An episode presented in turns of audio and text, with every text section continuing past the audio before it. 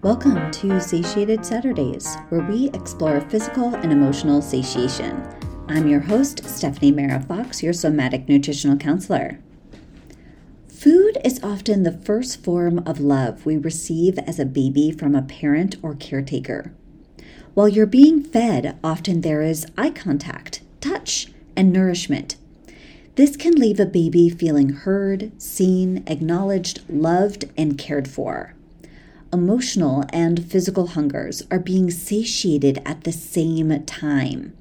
This can lead to the signals for emotional and physical hungers to get crossed at a young age.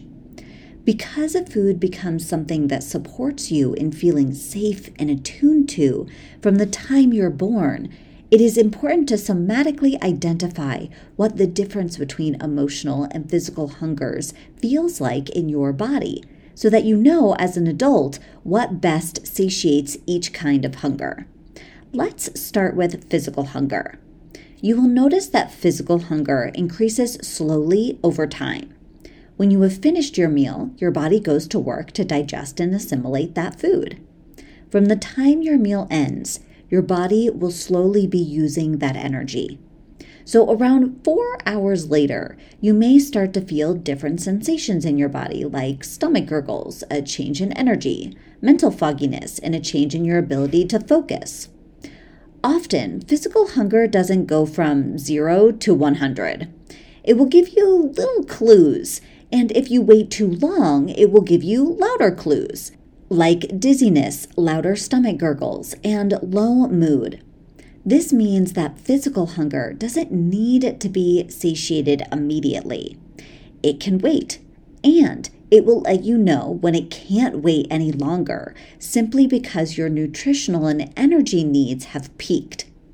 The somatic experience of physical hunger also ends when it has been satisfied by food. When your body feels nourished, the physical hunger sensations slowly dissipate, where your body stops telling you it needs food through a change in your physical sensations and by a cessation of no longer thinking about food as well. Any food can satiate physical hunger. Physical hunger is not choosy when it needs to be satisfied.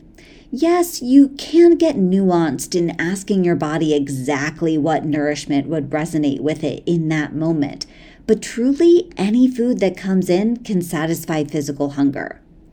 Lastly, the only thing that can end the somatic experience of physical hunger is food. Food is the only tool that will work here. The longer food is denied, the more creative the body has to get to ensure it's going to get what it needs. This can look like engaging in all sorts of behaviors that don't feel like you because your body has taken over. Moving on to emotional hunger. Emotional hunger is more urgent. It can feel like it pops up suddenly. It's pushy and insistent, telling you it needs to be satiated now. There is no gradual somatic experience here. It can feel intense and maybe even overwhelming when it shows up in its full force.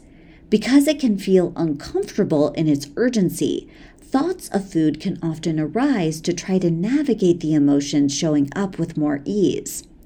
Since you're not actually physically hungry, the food suggestion that arises from your mind is very specific. Think of the last foods you ate when you were trying to emotionally self-soothe. What memories and beliefs do you have around these foods?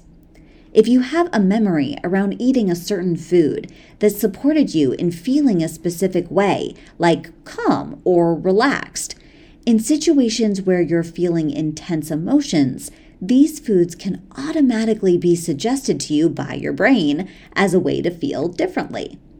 The feeling of emotional hunger often also shows up somatically as different sensations in the body.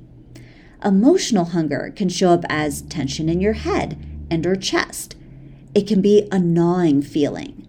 The sensations that show up with emotional hunger are often not found in the gut. You can still experience mental fog, and often this can come from the stress of trying to avoid the emotion present instead of mental fog of having low blood sugar. Emotional hunger can never fully be satisfied by food. Food can absolutely be chosen to navigate an emotional hunger with more ease at first, and other tools and acts will need to be explored to fully satiate an emotional hunger. Emotional hunger is typically satisfied by our relationships, physical activity, career, spiritual practices, creativity, sense of purpose, and feeling understood, loved, connected, and appreciated. If you're navigating patterns of binge eating, emotional eating, or overeating, identifying the difference between physical and emotional hunger in your unique body is an important step on your healing path. Somatically being able to identify which hunger you're feeling can provide you the information needed to know how to optimally satiate your body and what it is needing. As you explore the difference between what physical and emotional hunger feels like in your unique body, you may discover that you reach for food for emotional satiation more than you realized. We cannot change what we're not aware of, so this new awareness is important to have. You get to be gentle with yourself in this process, that you have always been doing the best you can to take care of you. And now you simply have new information that you can start practicing showing up for your hungers in new ways. Thanks so much for tuning in this week. This episode is brought to you by Kajabi. If you're someone who has been wanting to share your wisdom in a self-created online program, start your own podcast, send out emails, Kajabi is your one-stop shop. Kajabi is an all-in-one platform to create and scale your knowledge. Click on the link in the show notes and you will get a special thirty-day trial. Thanks so much for tuning in this week and looking forward to connecting with you all soon. Bye!